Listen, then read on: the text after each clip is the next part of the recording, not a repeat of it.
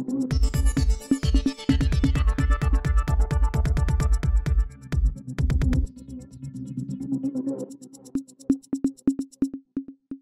இது news focus Tamil. இந்த அரசியல் உரையாடலில் நம்முடன் இணைந்திருக்கிறார் மூத்த பத்திரிகையாளர் திரு மணி அவர்கள். வணக்கம் சார். வணக்கம் சார். தமிழ்நாடு ஆளுநர் ஆர் என் ரவி அவர்கள் தொடர்ச்சியாக அரசியல் பேசுவது அப்படிங்கிறத நிகழ்வு நம்ம பார்த்துட்டே இருக்கோம். இப்போ அவர் பேசியிருக்க புதிய விஷயம் அப்படிங்கிறது தமிழ்நாட்டில் இருக்கக்கூடிய சுதந்திர போராட்ட தியாகிகளோட வரலாற்றை திமுக அரசு மறைக்குது அப்படிங்கிற ஒரு குற்றச்சாட்டை முன்வைக்கிறாரு. எப்படி பார்க்குறீங்க சார்? ரொம்ப தவறான அபத்தமான குற்றச்சாட்டு இது. மிக மிக தவறான அபத்தமான குற்றச்சாட்டு. ஒரு ஆளுநர் இந்த அளவுக்கு தரம் தாழ்ந்து பேசுவது என்பது வேதனையானது வருத்தமளிக்கக்கூடியது. தனிப்பட்ட முகையில் திராவிட முன்னேற்றக் கழகத்தின் மீது தனக்கு இருக்கக்கூடிய பகையை சித்தாந்த ரீதியாக தன்னுடைய பிடிப்பு பிடிமானத்தின் காரணமாகவும் ஆளுநர் ரவி அவர்கள் இந்த காரியத்தை செய்து கொண்டிருக்கிறார். மருது சகோதரர்கள் விஷயத்தில் அவர் பேசிய பேச்சுக்கள் திமுக வந்து அங்கே தடை உத்தரவு போட்டிருக்குதுன்றலாம் எந்த அர்த்தத்தில் தடை உத்தரவு போட்டிருக்காங்க? அரசாங்கம் வந்து ஏன் வந்து அந்த மாதிரியான தடை உத்தரவுகளை போட்டிருக்குன்ற புரிதல் அவருக்கு இல்லாமல் இருக்குது. சுதந்திர போராட்ட தியாகிகளுக்கு கலைஞர் கருணாநிதி அவர்கள் முதலமைச்சராக இருந்தபோது ஏராளமான சலுகைகளை அளித்திருக்கிறார். மாநில ஓய்வூதியத்தை கொடுத்திருக்கிறார். அவர்களுக்கென்று ஏகப்பட்ட நன்மைகளை அவர் செய்திருக்கிறார். சுதந்திர போராட்ட தியாகிகளின் நினைவுகளை என்றைக்குமே போற்றுவதற்கு திமுக தயங்கியது கிடையாது. ஆகவே இந்த ஆளுநர் திட்டமிட்டு திமுகவை ஒரு தேசவிரோத சக்தி என்ற தொனியில் பேசுவதும் அவர்களை குறித்து விமர்சிப்பதும் மிக மிக தவறானது. இது ஏற்றுக்கொள்ள முடியாதது.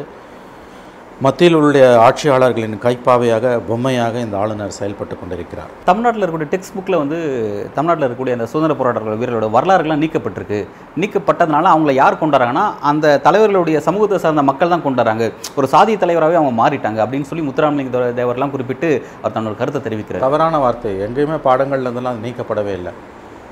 முத்துராமலிங்கத்திங்கிற தேவரையும் மற்றவர்களையும் சாதி தலைவர்களாக மாற்றியது அரசாங்கம் கிடையாது சில கட்சிகள். எந்த கட்சிகள் மாற்றியது என்று துணிச்சல் இருந்தால் இந்த ஆளுநர் வாய் திறந்ததை சொல்லட்டும்.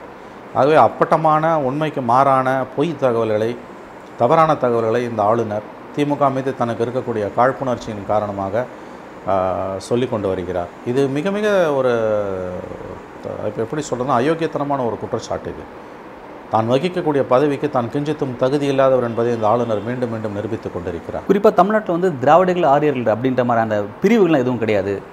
படிப்பை பாதியில் கைவிட்ட கால்டுவெல் கொண்டு வந்த அந்த விஷயம் அது. அது எதுவுமே வந்து ஆய்வுபூர்வமான விஷயங்கள் இல்லாமல் பிரச்சனைகளுக்கு உண்டான விஷயங்கள் அடிப்படையில் அது கட்டமைக்கப்பட்டிருக்கு அப்படின்னு ஒரு விஷய விளக்கத்தை கொடுக்குறாரு. இவர் பெரிய அறிவு புலி மாதிரி இந்த ஆளுநர் பேசி கொண்டிருக்கிறார். கால்டுவெல் என்பவர் அவருடைய பங்களிப்பு அவர் தமிழ் கூறும் நல்லுலகிற்கு ஆற்றிய பணிகள் தமிழ் இலக்கணத்திற்கு அவர் கொடுத்த கொடை இவற்றை பற்றியெல்லாம் புரிதல் இருந்ததுன்னா இந்த ஆளுநர் இப்படியெல்லாம் பேச மாட்டார்.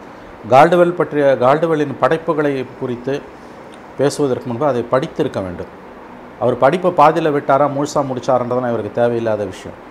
அதாவது படிக்காத மேதைகள் தான் மிகப்பெரிய பங்களிப்புகளை கல்வித்துறைக்கு செய்திருக்கிறார்கள். ஆய்வுகளின் மூலம் ஆராய்ச்சிகளின் மூலம் கால்டுவெல் எங்கே தவறு செய்திருக்கிறார் என்பதை நிறுவுவதற்கு புத்தி கூர்மை இல்லாத இந்த ஆளுநர் கால்டுவெல்லோட தனிப்பட்ட விஷயங்களை பற்றி பேசிக்கொண்டிருக்கிறார் இன்று சர்வதேச சமூகத்தால் கொண்டாடப்படக்கூடிய ஒரு அறிஞர் தான் கால்டுவெல். மொழி அறிஞர்களாலும் இசை விற்பனர்களாலும் மிகப்பெரிய அளவில் அவர் வந்து இன்று கொண்டாடப்படுகிறார். குறிப்பாக மொழி வல்லுநர்கள் லாங்குவேஜ் எக்ஸ்பர்ட்ஸ் லிங்குவிஸ்டிக்ஸ் எக்ஸ்பர்ட்ஸ்லாம் அவரை வந்து பெரிய அளவில் கொண்டாடுறாங்க. அவருடைய படைப்புகளை குறித்து அவர் தமிழ் இலக்கணத்திற்கு குறிப்பாக தமிழ் இலக் இலக்கியத்திற்கும் அதிலும் குறிப்பாக தமிழ் இலக்கணத்திற்கும் அவர் ஆற்றிய பங்களிப்புகள் குறித்து பேசுவதற்கு முன்பு கால்டுவெல்லின் படைப்புகளை குறித்து படித்திருக்க வேண்டும். இந்த தமிழகத்தில் இருக்கக்கூடிய அகில இந்திய அளவில் இருக்கக்கூடிய ஆர்எஸ்எஸ் பின்புலம் கொண்டவர்களுக்கு குறிப்பாக பார்ப்பனிய சக்திகளுக்கு வந்து கால்டுவல் எப்போதுமே சிம்ம சொப்பனமாகத்தான் இருந்து கொண்டிருக்கிறார். கருத்தியல் ரீதியாக சித்தாந்த ரீதியாக அறிவு தளத்தில் இன்டலெக்சுவல் ஸ்பேஸில் கால்டுவெல்லை எதிர்கொள்வதற்கு அறிவுத்திறனும் புத்தி கூர்மையும் கல்வி தகுதிகளும் இல்லாதவர்கள்தான் கால்டுவெல்லை இப்படி விமர்சனம் செய்து வருகிறார்கள். அதில் தமிழக ஆளுநரும் இன்று அந்த புத்திகட்ட கூட்டத்தில் இடம்பெற்றிருப்பது மிகவும் துரதிருஷ்டவசமான ஒன்றுதான். ஒவ்வொரு முறையும் தேவர் ஜெயந்தி விஷயம் அப்படின்னு வரும்போது சவுத்தில் குறிப்பாக சிவகங்கை மாவட்டத்தில் வந்து ஒரு சட்ட ஒழுங்கு பாதுகாப்பு விஷயம் வந்து நிலவுறதை நம்ம பார்க்குறோம். அந்த சம்பவத்தை அவர் குறிப்பிட்டு என்ன குறிப்பிட்றாரு அப்படின்னா தமிழ்நாட்டை சேர்ந்த சுதந்திர போராட்ட தியாகிகள் போன்றவர்கள் வரல அவங்களோட விஷயத்தை கொண்டாடுறதே அவங்களோட நினைவு நாளில் கொண்டாடுறதே இங்கே வந்து ஒரு சட்ட ஒழுங்கு பிரச்சனையாக மாறி இருக்கு. அப்படின்றது குறிப்பிட்டது மட்டும் இல்லாமல் பகத்சிங்கு பட்டேல் போன்ற தலைவர் தமிழ்நாட்டில் பிறந்தால் அவங்களும் சாதி தலைவராக மாறி இருப்பாங்க இங்கே. நல்ல வேலை அவங்க இங்கே பிறக்கல அப்படிங்கிற மாதிரி குறிப்பிட்றாரு. அதாவது எந்த அளவுக்கு வந்து இவர் அறிவு நேர்மை இல்லாதவர்னு பார்த்தீங்கன்னா நான் ஒரு உதாரணம் சொல்கிறேன்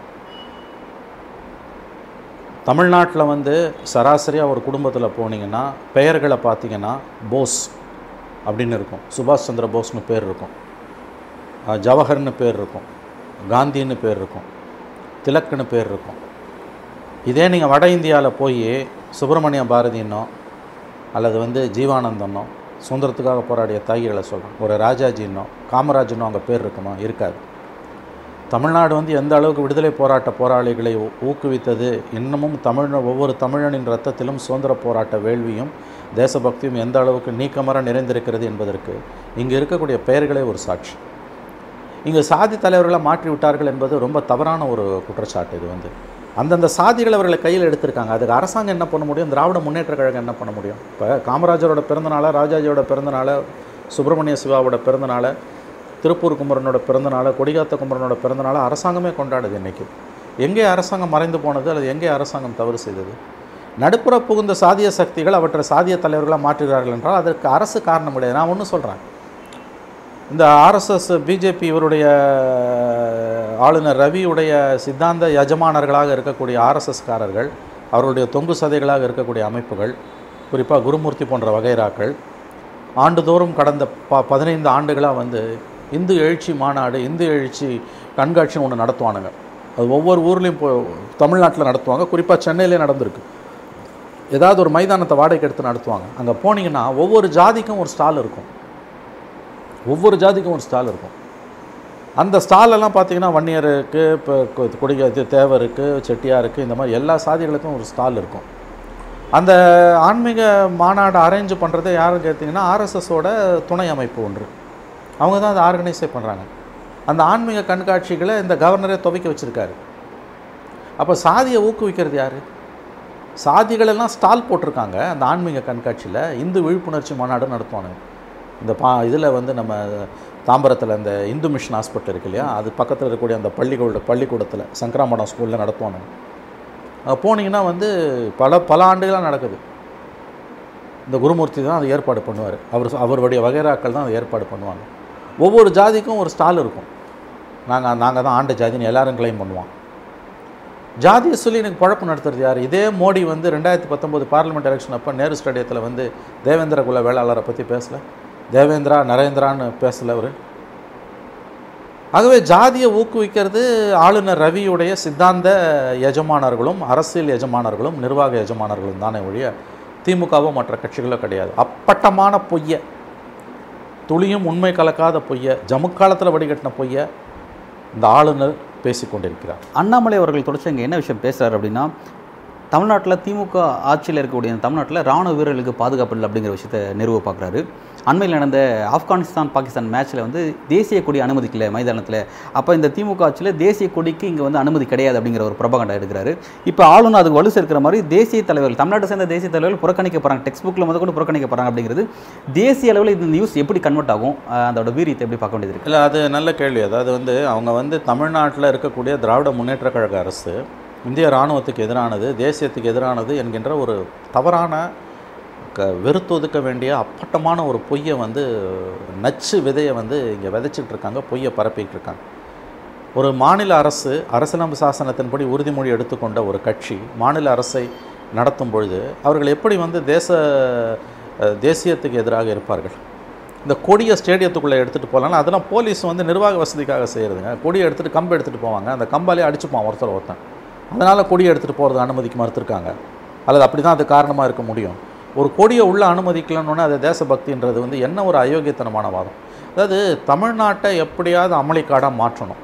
இங்கே இருக்கக்கூடிய ஒரு தேர்ந்தெடுக்கப்பட்ட அரசை திமுக அரசை எப்படியாவது சீர்குலைச்சு இங்கே வந்து குடியரசுத் தலைவரை ஆட்சி நிறுவ வேண்டும். கவர்மெண்ட்டை கலைச்சணும் எப்படியா? கவுத்தணும். திமுக அரசை எப்படியாவது கவிழ்த்து விட வேண்டும் என்று ஆளாய் பறந்து கொண்டிருக்கின்றன மதவாத சக்திகள். அதில் வந்து அவங்க கடந்த இரண்டரை ஆண்டுகளுக்கு மேலாக அட்ட கட்டவிழ்த்து விட்டிருக்கக்கூடிய பு- புனை புரட்டுகளில் ஒன்று தான் இராணுவத்துக்கு எதிராக திராவிட முன்னேற்ற கழகம் இருந்து கொண்டிருக்கிறது என்ற அந்த அந்த ஒரு குற்றச்சாட்டு. தனிப்பட்ட முறையில் ஒரு இராணுவ வீரன் ஒரு பாலியல் வன்முறையில் மாட்டுறாங்க. ஓய்வில் விடுதலை விடுமுறை காலத்தில் வீட்டுக்கு வந்திருக்கான் ஒரு இராணுவ வீரன். அவன் பர்சனலாக அவனுக்கு ஒரு சிக்கல் வருது அவன் பாலியல் வன்முறையில் ஈடுபடுறான் பொதுமக்களே பிடிச்சவனை கொடுக்குறாங்க. போலீஸை நான் கைகட்டி வேடிக்கை பார்க்குமா? இராணுவமே அதை அனுமதிக்காதுங்க.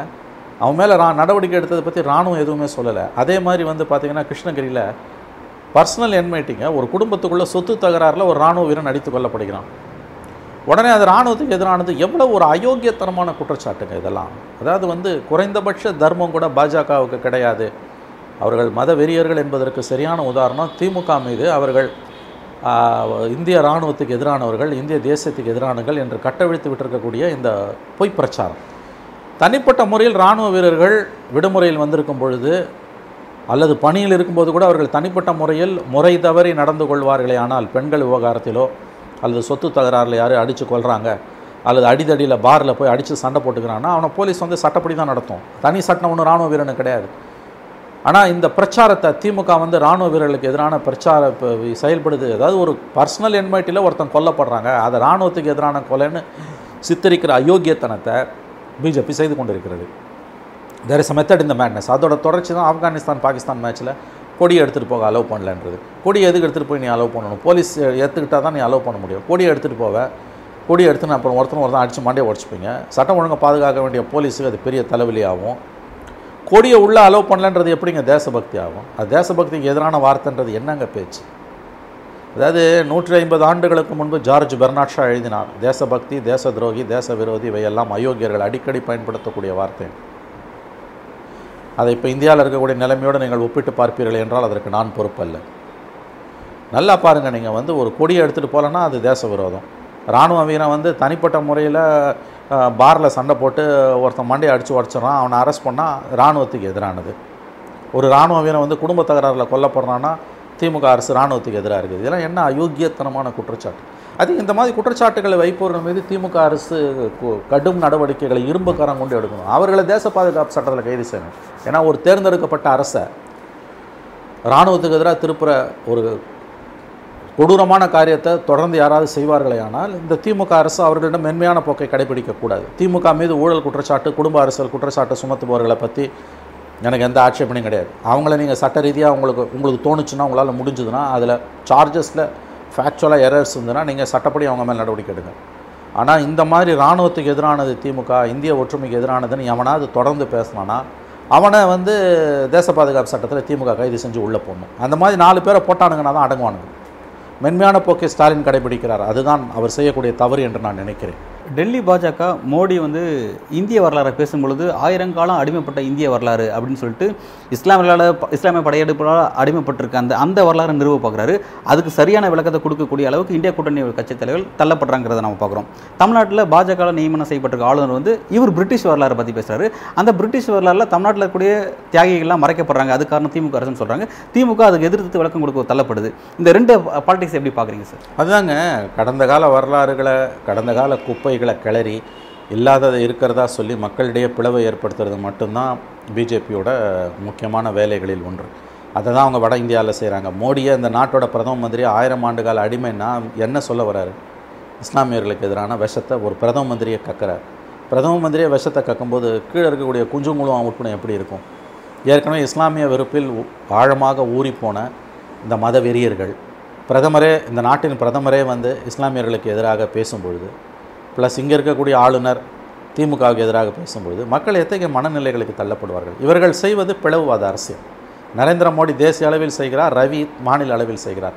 நரேந்திர மோடி செய்வதை புரிந்து கொள்ளலாம் அவர் பொலிட்டிக்கல் லீடர் ஆனால் அரசியலம் சாசனத்தின்படி பதவி வைக்கக்கூடிய சார்பு நிலை இல்லாமல் இருக்கக்கூடிய ஆளுநர் கக்கக்கூடிய இந்த விஷயங்கள் மிகுந்த ஆபத்தானவை. அந்த அளவுக்கு அவருக்கு தான் கொண்ட கொள்கையில் உறுதி இருக்கிறது என்றால் அவர் ராஜினாமா செய்துவிட்டு ஆர்எஸ்எஸ் பிரச்சாரக்காக போகட்டும். ஆளுநர் ரவியாக இருந்து கொண்டு ஆர்எஸ்எஸ் அஜெண்டாவை அவர் இங்கே புகுத்த வேண்டாம். ஆளுநருக்கு உரிய அரசனவு சாசனம் கொடுத்துருக்கக்கூடிய அதிகாரங்களை மட்டுமே அவர் பயன்படுத்தினால்தான் தமிழ்நாட்டுக்கும் நல்லது இந்த ஆளுநருக்கும் நல்லது. ஐ திங்க் தமிழ்நாட்டு மக்கள் இந்த ஆளுநர் இந்த ஆளுநருக்கு எதிரான தங்களுடைய கண்டனங்களை வலிமையாக பதிவு செய்ய வேண்டும் என்று நான் விரும்புகிறேன். மாநில அரசு மட்டுமல்ல ஏன்னா இது தமிழ்நாட்டின் இறையாண்மை மீது தொடுக்கப்படக்கூடிய ஒரு தாக்குதல். தமிழ்நாட்டு இறையாண்மைன்னு ஒன்று இருக்கு இல்லையா? மாநிலத்துக்குன்னு ஒரு சாவரினேட் இருக்குது அதன் மீது வந்து ஒரு ஆளுநர் தொடர்ந்து இப்படி பேசுவாரா என்றால் அதற்கு பதில் சொல்ல வேண்டிய பொறுப்பு வந்து மாநில அரசுக்கு மட்டும் கிடையாது மக்களுக்கும் உண்டு. சத்வீக முறையில் அஹிம்சை வழியில் தேசப்பிதா மகாத்மா காந்தி காட்டிய வழியில் அறவழியின் மூலம் தங்களுடைய எதிர்ப்புகளை இந்த ஆளுநருக்கு எதிராக தமிழ்நாட்டு மக்கள் பதிவு செய்ய வேண்டும். அப்பொழுது தான் ஏதாவது கொஞ்சமாவது விடிவு காலம் பிறக்கும் நான் நம்புகிறேன் பாஜகவோ ஆளுநரோ இந்த தேசபக்தி என்ற அந்த அரசியலை அவங்க கையில் எடுக்கும் பொழுது அது அவங்களுக்கே பேக் ஃபயராக மாறதை நம்ம புரிஞ்சுக்க முடியுது. இப்போ ஸ்டாலின் மத கொண்டு டிஆர் வந்து இது விளக்கம் கொடுக்கும் சொல்லியிருக்காங்க. மகாத்மா காந்தியை கொல்லும் போதே நாங்கள் பார்த்தோம் யார் தேசபக்தர்கள் அப்படிங்கிற அந்த குறி- குறிப்பிட்டு அது பாஜகவுக்கு பேக் ஃபயராக மாற அளவுக்கு ஏன் அவங்க அதை பேசுகிறாங்க அதில் மாட்டிக்கல? இல்லை அவங்க அஜெண்டாவை தெளிவாக வச்சுருக்காங்க. ஹிந்துத்துவ அஜெண்டாவை இங்கே கொண்டு வந்து புகுத்தணும் தமிழ்நாட்டுக்குள்ளே.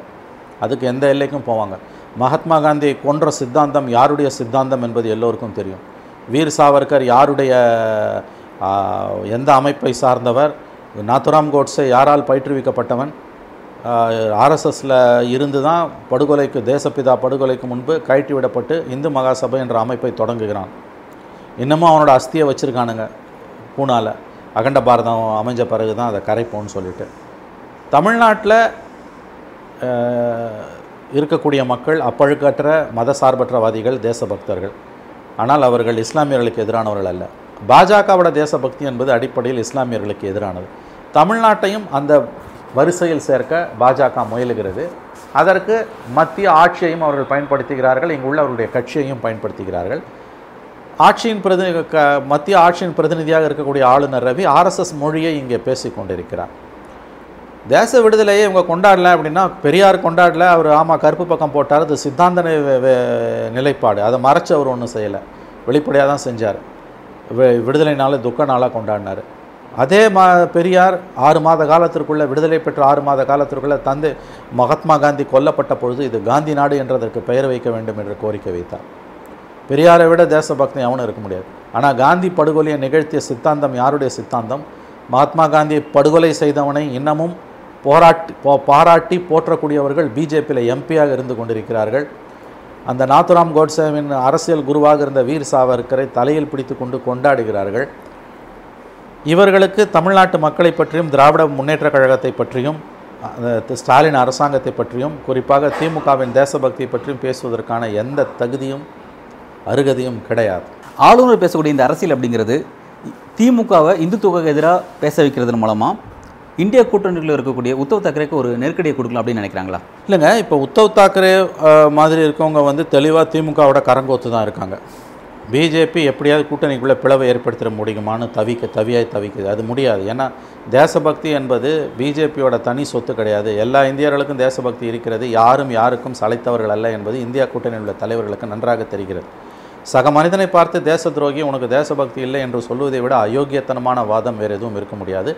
அயோக்கியர்கள் தான் அந்த வாதத்தை முன்வைப்பார்கள். நான் சொன்னல ஜார்ஜ் பெர்னாட்ஷா நூற்றி ஐம்பது ஆண்டுகளுக்கு முன்பு சொன்னது எக்காலத்துக்குமான உண்மை. தேச துரோகி தேசபக்தி தேச விரோதி இவையெல்லாம் அயோக்கியர்கள் அடிக்கடி பயன்படுத்தக்கூடிய வார்த்தை என்பது இன்றைய இந்தியாவுக்கு முழுவதும் பொருந்தும். சக மனிதனை தேச துரோகி என்று சொல்லுவதை விட அயோக்கியத்தனமான வாதம் வேறு எதுவும் இருக்க முடியாது. ஆனால் இதுக்காகலாம் பிஜேபிக்கு பதில் சொல்ல வேண்டிய அவசியம் எதிர்க்கட்சிகளுக்கு கிடையாது. எவருடைய தேசபக்தியையும் எவரும் எவருக்கும் நெஞ்சை கிழித்து காட்ட வேண்டிய அவசியம் கிடையாது. இதை நன்றாக நீங்கள் நினைவில் வைத்துக் கொள்ளுங்கள். சீனா கிட்ட நிலத்தை ஆக்கிரமிச்சுட்டு இருக்கிறது யார்? இந்த நாட்டில் சிறுபான்மையின மக்களை கொன்றொழிக்கிறது யார்? இவையெல்லாம் பற்றி பேசணும்னு வச்சுக்கோங்களேன். இன்றைக்கு திமுகவை தேச துரோகி தேச விரோதி இராணுவத்தை மதிக்கவில்லை என்று சொல்லக்கூடியவருடைய முகமூடி கிழிந்து தொங்கும். ஆகவே எந்த ஒரு மனிதனும் சக மனிதனிடம் தன்னுடைய தேசபக்தியை நிரூபிக்க வேண்டிய அவசியம் என்பது கிடையவே கிடையாது.